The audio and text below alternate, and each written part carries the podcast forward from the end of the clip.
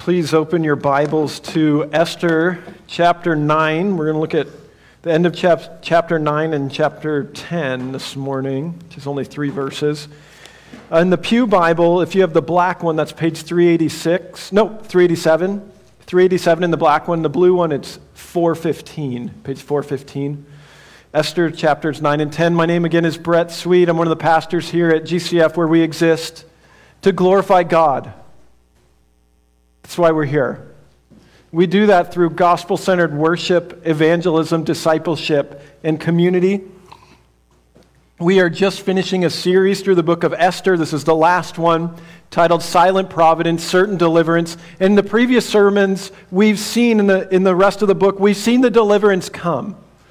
And now we're kind of reviewing it.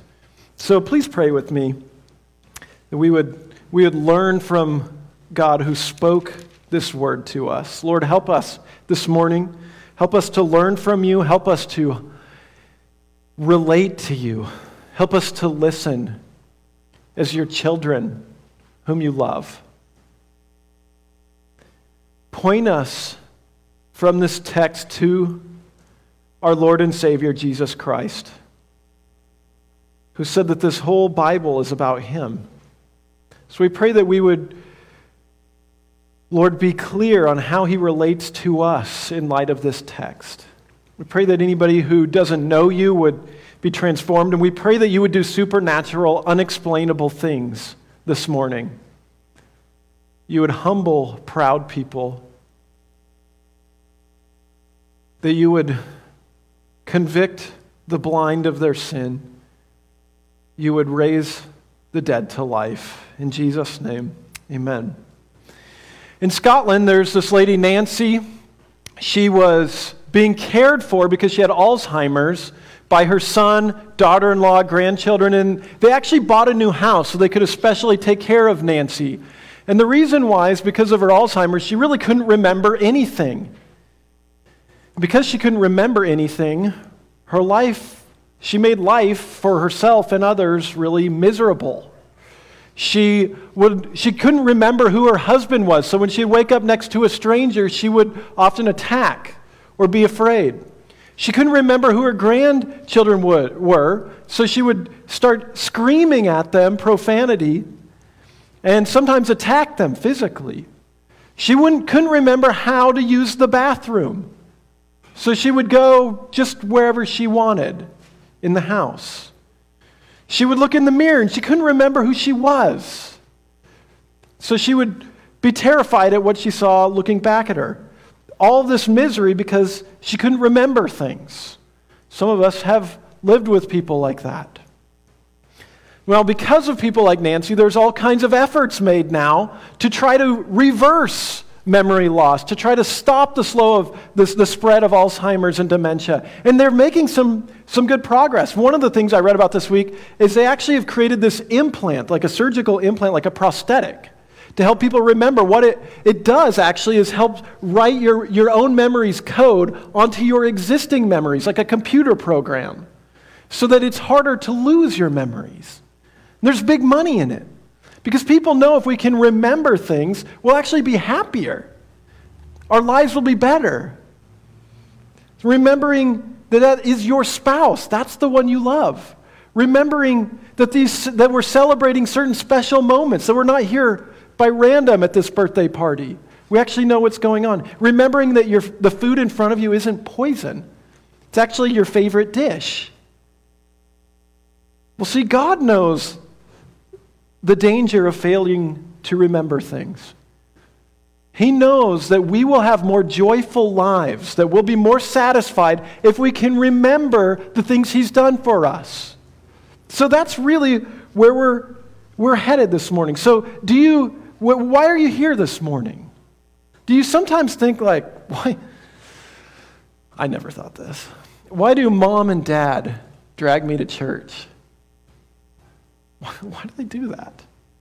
Or do you uh, sometimes think, like, boy, it just seems like I'm just going through the motions? I know as a Christian, I'm supposed to pray and I'm supposed to read my Bible and show up at church, I guess. But, but why? why? Why do those things? Well, it's because we're going to actually see a reason why, and that's because remembering helps us. And so, the main theme here that we're trying to remember from this end of Esther is that we're to remember God's deliverance. There's one thing that we need to remember, maybe above all else, and that's to remember God's deliverance. So, we've seen in the, the book of Esther that certain deliverance has come to pass. And now we, we turn to uh, Esther chapters 9 and 10, and the years have gone by. And whoever is writing down these last chapters of Esther is saying, like, let me explain some things to you. You celebrate this holiday now, Jews, called Purim. You celebrate it. Maybe you want to know why. Maybe you want to know why the people in the city might celebrate it on a different day than the people in the country. The, the, w- w- you want to know why you celebrate this? It's not written in the law of Moses like those other feasts, celebrations. Let me tell you why. Let me rehearse it. And the reason is to remember God's deliverance. And as we try to remember God's deliverance by looking at Esther 9 and 10, we're going to be uh, exposed to really three things when, we're, when we try to remember God's deliverance. One is there is an obligation to remember God's deliverance. There's an obligation to remember God's deliverance. Then, secondly, we need to remember that God's control brings deliverance. Deliverance comes by God because He's in control. And third, we need to see that God protects those He delivers. He protects those he delivers. So he delivers. So if you're, you're keeping the short notes, you might just remember three words: obligation, control, protection. Obligation, control, protection. Let's look at the first one. The obligation to remember God's deliverance. So the Jews would gather on the 14th or 15th of their month of Adar and they would celebrate Purim. What is that? What would they do? They would read the Esther story. That's what they do to this day. They would give to the poor, they would give to charity, they would give gifts to their neighbors. The wine would flow a little more, um, a little more freely than at other celebrations. But, but why are they celebrating at all? Let's look at verses 20 through 22 and see that they're also obligated to do these things verses 20 through 22 of Esther chapter 9. And Mordecai recorded these things and sent letters to all the Jews who were in all the provinces of King Ahasuerus, both near and far, obligating them to keep the 14th day of the month of Adar and also the 15th day of the same, year by year. As the days on which the Jews got relief from their enemies, and as the month they had turned from them, from sorrow into gladness, and from mourning into a holiday that they should make them days of feasting and gladness, days of sending gifts of food to one another and gifts to the poor. So the Jews are obligated to keep this day of Purim, the same day of the month, every year. Every year, the same day. Why that day? Because that was the day the Jews got relief. That was the day God saved them from their enemies. So, why are we celebrating this day? Because we're remembering God's deliverance, what He's done to us. Why do we celebrate on the 14th or the 15th? Well, that's because in the 14th, everything was done in the countryside. In the 15th, it extended a little bit. There, there needed, it needed an extra day, so they celebrate on a different day. That's why. But the long and short of it is the reason why they're celebrating Purim, the reason why they're remembering God's deliverance is because there's an obligation to remember. We see that in verse 20, 21. They were obliged to do that. Verse 27 later on, God ob- they obligated themselves. Again, verse 31, they obligated themselves. There's an obligation to remember, to remember God's deliverance. Maybe you're here and you're wondering, I mean, you're thinking like, well, we're not Jewish, Pastor Brett. Don't know if you know that. We're not Jewish. So why are we spending all this time rehearsing the story from the past? Why, why we, we don't even celebrate Purim, which is true. We don't have to. The book of Romans says that some people can esteem one day and some people can esteem another. We have the freedom to not celebrate it. So we don't. But it is interesting to think, before we're a little arrogant and think that maybe we know better than the Jews that celebrate Purim, that we should remember that there's one people of God. There's one people of God. There's this, this tree, this olive tree we're shown in Romans 11, and Christians are grafted into that tree. That, so when the apostles and, and Jesus himself are writing, composing, in a sense, the New Testament, they don't think they're starting something new. They're continuing this story of God's deliverance. It's a continuation. So their stories become our stories. And we need to remember our roots. The, these are our roots. We're kind of the branches. As Romans 11 8 says, do not be arrogant toward the branches. If you are, remember, it is not you who support the root, but the root that supports you. So, how did we get grafted in to this one tree? How did we get grafted into this one people? How did that happen? What did we do? Well, we need to remember that before that, we were separated from this group of people. We need to remember there's an obligation for us to remember something else. Listen to Ephesians 2:11. Therefore remember that at one time you Gentiles in the flesh called the uncircumcision by what is called the circumcision, those are Jews, which is made in the flesh by hands, remember that you were at that time separated from Christ, alienated from the commonwealth of Israel, and strangers to the covenant of promise, having no hope and without God in the world. But now in Christ Jesus, you who were once far off have been brought near by the blood of Christ. So we're called to remember that we were not part of this Jewish people, but we've been brought near. How? By the blood of Christ. We might think about Jesus. Jesus was the perfect Jew, he was the perfect man. He followed all these things, he celebrated Purim, no doubt. And we might be tempted to think, oh, like, I wonder what it was like in Jesus' life as we try to remember God's deliverance. Jesus' life is very important. It's too often neglected by Christians how important Jesus' perfect life is.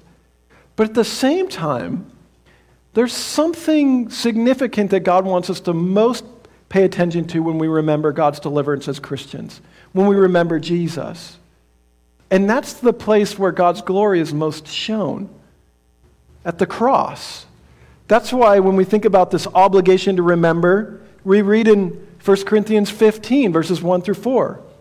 Now, I would remind you, it's like we need to remember. I would remind you, brothers, of the gospel I preached to you, which you received, in which you stand, and by which you are being saved, if you hold fast to the word I preached to you, unless you believed in vain. For I delivered to you as of first importance what I also received that Christ died for our sins in accordance with the scriptures, that he was buried that he was raised on the third day in accordance with the, with the scriptures.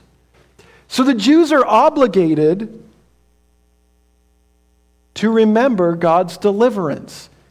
On Purim, they're obligated to remember that Mordecai and Esther worked uh, through God's providence to bring deliverance to these Jewish people. And Christians, we're now obligated by these commands to remember God's deliverance that comes to us through Jesus. And if it's commanded, then it's a sin to disobey. It's a sin to forget. Many of us, when uh, I see this with children sometimes, they're commanded to do something. And they think an excuse is, well, I just forgot. Well, that's disobeying. It's not an excuse. So the same can go for us. It's a sin to disobey. So, do you remember this morning? Do you remember? You're obligated to remember God's deliverance. Now, if you aren't a Christian, there's something amazing that's open to you this morning.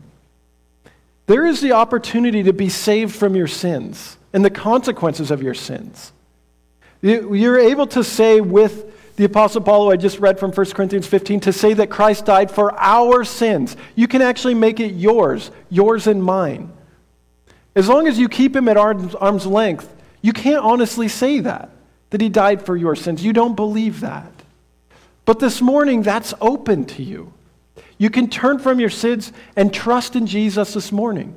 And then remember this day of deliverance over and over again in your, in your lives. And you'll spend the rest of your life remembering the great day of God's deliverance that comes through Jesus Christ. If you don't, you'll remain a stranger to him. So I, I plead with you, do that this morning. So we're called to remember God's deliverance. That's what we're after. We're trying to remember things. And the first thing is we see there's an obligation to remember. Now let's look at the second part of remembering God's deliverance. Remember that God's control brings deliverance. Remember that God's control brings deliverance. Look at verses 23 through 32 with me, a long section. So the Jews accepted that they, what they had started to do and what Mordecai had written to them. For Haman the Agagite, the son of Hammedatha, the enemy of all the Jews, had plotted against the Jews to destroy them, and had cast pur, that is, cast lots, to crush and to destroy them. But when it came before the king, he gave orders in writing that his evil plan, that's Haman's, that he had devised against the Jews, should return on his own head, and that he and his son should be hanged on the gallows. Therefore, they called these days Purim after the term Pur. Therefore, because of all that was written in this letter and of what they had faced in this matter and of what had happened to them, the Jews firmly obligated themselves, there it is again, and their offspring, and all who joined them, that without fail they would keep these two days according to what is written and at the time appointed every year. And these days should be remembered and kept throughout every generation, in every clan, province, and city, and that these days of Purim should never fall into disuse among the Jews, nor should the commemoration of these days cease among their descendants. Verse 29. Then Queen Esther, the daughter of Abihail, and Mordecai the Jew gave full written authority, confirming the second letter about Purim. Letters were sent to all the Jews, to the 127 provinces of the, king of the kingdom of Ahasuerus, in words of peace and truth that these days of Purim should be observed at the appointed seasons, as Mordecai the Jew and Queen Esther obligated them, and as they had obligated themselves and their offspring with regard to their fasts and their lamenting. The command of Queen Esther confirmed these pra- practices of Purim, and it was recorded in writing. One of the main themes of this book of Esther is this idea of writing, of the written law. And they're showing how important it is here. Do you see how important it is? We need to write these things down so we can remember. And, and the, this law really is what the people wanted. They were celebrating and they said, you know what? It makes sense for us to apply this to everyone forever, coming generations. But what are we remembering? What are we remembering? Why is it called what it's called? Why, why does it sound the way it sounds? Well, it's because the name of this holiday is because that we, on this day Haman cast lots to destroy Jews. But instead, that was the day we were victorious. And who controls the lots? Who controls the dice that are rolled? Well, God does. And, and don't you remember? Haman had this plan. He set into motion this huge plan to destroy all of God's people. But do you remember? God was in control. He turned everything on, he turned it back on Haman so that God's people were victorious.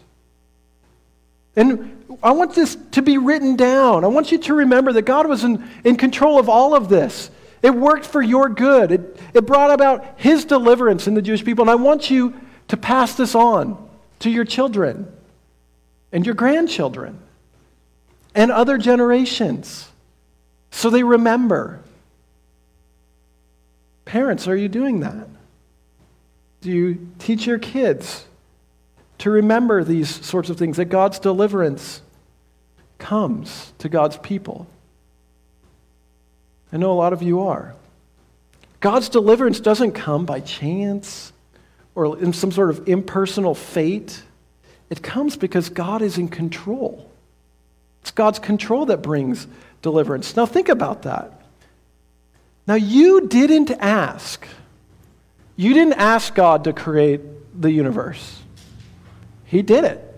He was in control of that. Now, you didn't ask God, remember, you didn't ask Him to, I don't know, choose you before the foundation of the world, which the Bible says He does.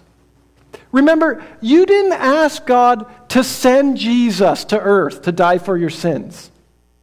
He did that long before you were born. Remember, you didn't ask God to create you. Created without your request. Remember, you didn't ask God to send most of us, I think all of us, and if we're really honest, a gospel share into our lives. Mom or dad took us to church.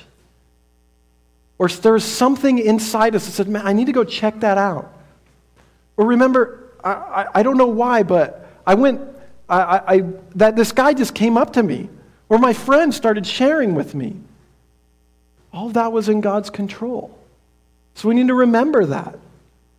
It's God who saves us by grace, and so he gets all the glory.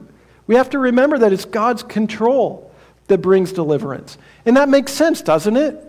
If there was like one little molecule out of whack, how do we know it wouldn't start a chain reaction that meant God couldn't deliver us?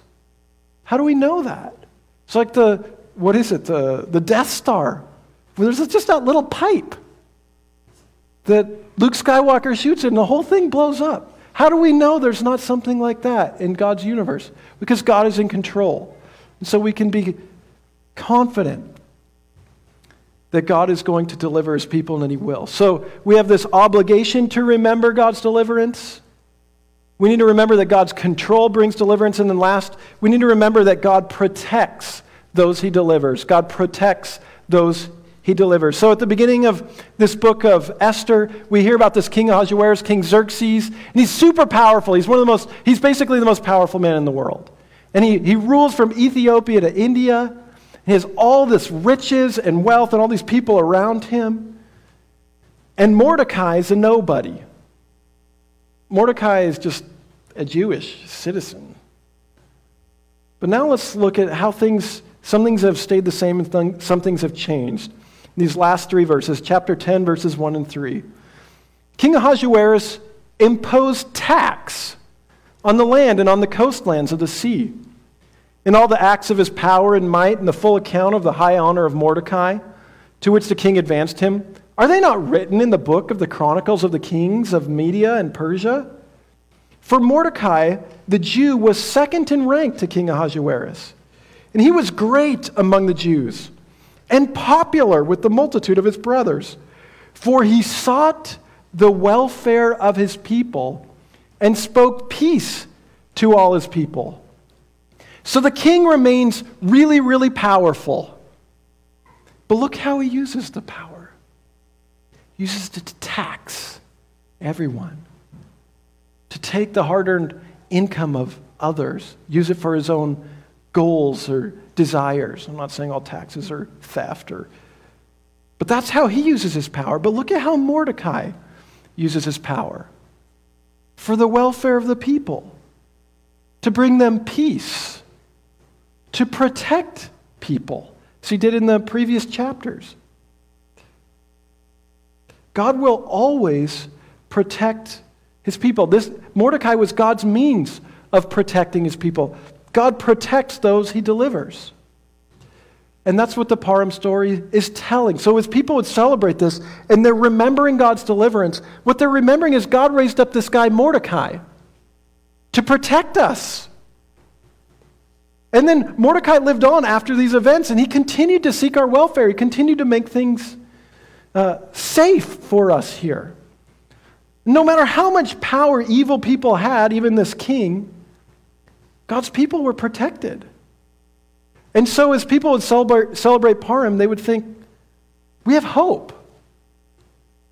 If he protected us then, he can protect us in the future. There's always hope. There will always be some measure, and we, we see this the same thing now as Christians. There will always be faithful Christians. Always.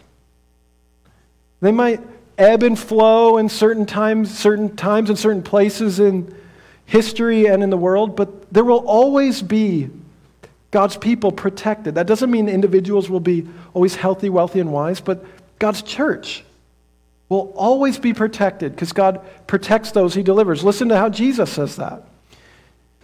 I will build my church, and the gates of hell shall not prevail against it. Never. God protects those he delivers. Always. Always protects his, his people. So now sometimes I would think, though, let's get down into the real nitty gritty, dirty aspect of this. Jesus celebrated Purim. And when Jesus' family was celebrating Purim, do you know what happened? The Persian Empire was gone. Insignificant. But the Romans were there. And the Romans ruled over Jesus' family. And the Romans were not really great rulers, they were really harsh. And you can imagine on Purim as, as maybe little Jesus and then adult Jesus is growing up and, and his family sitting there celebrating. They're reading the Esther story and they're recounting these laws, this obligation to keep the law. And they're thinking, God, you sent Mordecai to protect your people. Where's our protection now? Where is our protector? We can't see him. He, we have no authority. But there's Jesus in the room with them, not knowing that he's going to be their protector. He's going to protect them by dying for them, to save them, to build a church, to build a, a people that can survive mass persecutions, that can survive for 2,000 years and grow even among the poor, or the ignored, or the powerless. And when we think about that, then we think, oh man, it was great to have Mordecai, number two, by the king Ahasuerus. That's why he could protect the Jews. But Jesus is king, and he's in heaven. He rules over the whole universe. He will protect his people. He can be trusted. He did it in the past, he can do it in the future. When I was growing up, this, this guy's actually my age. His name's Frankie Muniz. He was a child actor. He was in this show called Malcolm in the Middle. Well, Frankie Muniz has had numerous concussions, car crashes, strokes, actually, as well, to the point where he can't really remember a lot of his past. So people come up to him on the street and they say, You're Malcolm. You're Malcolm from Malcolm in the Middle. And he's like, Yeah, I am. But that's all it is for him. He doesn't remember any episodes, he doesn't remember the movies he made with Disney during that stretch. It's just like a fact of history. He knows it must have been there because he could watch it on TV, but he has no recollection.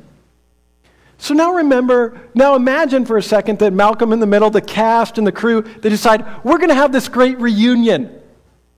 We're going to have a reunion show. We're going to gather together. We're going to celebrate. We're going to go out to dinner, have a nice dinner. And Frankie shows up because he gets the invitation. And everybody there is celebrating. Hey, do you remember this episode where we went on this location, all these things? And they're like, yeah, oh, that was great. And Malcolm, or Frankie, whatever you want to call him, is like, hmm. See, part of him is missing. Part of his identity really is gone because he's forgotten. He can't remember it. Remembering who we are is crucial to our identity. And that's one of the main re- reasons why we have to remember God's deliverance. That helps us remember who we are. Remember what our identity is. That we're not just this person who happens to be in Spokane, Washington in June of 2021. That we're not just an employee, we're not just a mom, we're not just an addict, or not just a sinner. We're people who God has delivered. God's delivered us. But we have to remember that. And that's one of the reasons why it's so important to be together to remind one another of our identities. Our most essential identity is that we're Christians who have been delivered by God. Through Jesus Christ. So, race, hobbies, backgrounds, those things all matter, but not ultimately. That's not the most important thing. Your identity, first and foremost, is in Jesus Christ. We need to learn from one another, but we need to emphasize the main thing that we, we're one of God's people and He protects those He delivers. And that's going to bring us joy. So now you think about it, that's also why, another reason why the local church is important. So every Purim, they're, they're celebrating, they're remembering God's deliverance. They're remembering, oh, what God did back then, Persia through Mordecai and Esther. And so kids might say, hey, why do we celebrate this? Well, we're remembering God's deliverance. Why do we celebrate this? So now, if someone comes up to you on the street and says, No, wait a second, you're going to church on Sunday when you could be fishing or playing golf or camping or just sleeping in? Why do you do that? One of the reasons? Because we want to remember God's deliverance. We do that together. So the local church is really important. Really important. And so it also means that the essence of church is not to be really innovative. It's not really to have like awesome movies, movie clips, like the greatest music ever. Excellence matters. It's not necessarily wrong to show a movie clip, or uh, it's not necessarily anything wrong. But the main thing is to remember to remember who you are, remember God's deliverance. And that's a huge temptation for pastors to forget. To think like, oh, I got to come up with something new this week. I got to I got to be super creative. I've got to be really funny. I've got to look really smart. But really all I need to do is help you remember. You're like, why are we paying you? But that's all we're doing. Helping one another remember, to remember God's deliverance. Now, why? Because if we think back again, if we imagine amnesia or strokes or Alzheimer's or whatever, imagine the rejoicing that happens when you remember. When you finally it clicks. When you see the face and then all of a sudden you're like, yes, I know that person. We've been there. I mean, would you, would you rejoice? Would you rejoice if you, all your debts were just wiped away? Well, remember, Jesus paid for your debts to God. They've been paid for. Then he credits basically a fortune to your account eternal life. So if we remember that, we're going to rejoice. Remember, when, when you rejoice if you thought the powerful people really cared for me? If, if they cared for me, then I would rejoice. But remember, Jesus is king of the universe, and he loves you so much, he laid down his life for you. If you remember that, you're going to rejoice. Wouldn't you rejoice if you just knew you were loved? If you knew somebody out there loved you? Seems like everybody's rejected you. But if you, you remember God's deliverance, you remember what Jesus has come and done for you, you recognize that He's loved you when you were unlovable, really. And that still didn't drive Him away. He loves you so much, He's willing to do that for you. Would you rejoice if you just had a group of people you could belong to? If you just weren't alone in this world? Well, remember that when God delivers you, He delivers you into a people. So you now have friends. You actually have family, the Bible says, when you're in a church. Do you remember that? Would that lead to rejoicing? Would you, would you rejoice if you were just reconciled to that one important person, that relationship that's been broken? Doesn't seem to matter how much you try, it doesn't get better. But when you remember that you've been reconciled to the God of the universe, the most important person who matters, you'll rejoice. Singles, would you rejoice if you just got a little more attention, maybe from that sort of person? But remember that God knows everything about you. He's with you wherever you go. He's always attentive to your needs. He's paying attention to you. He can do that because he knows everything and he's all powerful. And he's everywhere present. Would you rejoice if you knew that the things you do as a worker, as a parent, as a citizen made a difference? Well, remember that when Jesus saves people, when God delivers people, he saves them into an eternal life where they're rewarded for their good deeds, even the ones that maybe nobody saw. Where it says their good deeds follow them. So the things you do when you're working on your homework, or when you're picking up that piece of litter on the street, or whatever, they follow you. Wouldn't that be nice to know that that's true? Wouldn't you rejoice if you could remember that? Wouldn't it be nice? Wouldn't you rejoice if you just thought, everything in my life feels like it depends on me? I've got to work. I've got to pay the bills. I've got to make sure that repair is done. I've got to uh, solve this problem for this person. Wouldn't it be nice? Wouldn't you rejoice if there was just something important that somebody else did for you? Well, remember, God delivers you. He did it for you. You're free. That's the, the most important thing in your life has been dealt with. It's not on your, your back as a burden anymore. When we see, that's why God wants us to remember, because remembering leads to rejoicing. So I mentioned earlier this idea of this surgical implant. Don't know how excited any of you are about people cutting in your brain and putting stuff in there. But in many ways, that's what the Holy Spirit is.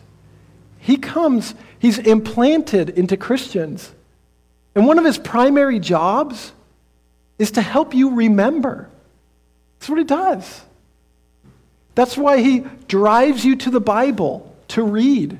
want to hear these stories. That's why he motivates you to go to church, to hear things reminded of you. That's why he calls you to be with other Christians so they can help you remember. Holy Spirit is your memory implant that's helping you. So, all that because we are meant to be like the people who celebrated Purim. We're meant to remember God's deliverance. Ultimately, so that we rejoice, celebrate God who's done all the work. So let's pray and give him thanks. Lord, thank you for your deliverance of us. We're thankful that it comes through Jesus Christ and not from our own good works not from our family backgrounds, not from our careers, not from our intelligence, not from our education, not from the country we live in. But Lord, all of this deliverance has come through Jesus Christ. Would you help us to remember that and rejoice in him? You help us to remember that he's laid down his life for us Help us to remember that you're protecting your people, that you will lead us to heaven, even if it's through hardship. Thank you, Lord, for this truth. Would you give us supernatural abilities to remember things? Lord, when the emotions are high this week, when we hear scary news or anything like that, we pray, God, your Holy Spirit would, who you've implanted into us, would help us remember. In Jesus' name, amen.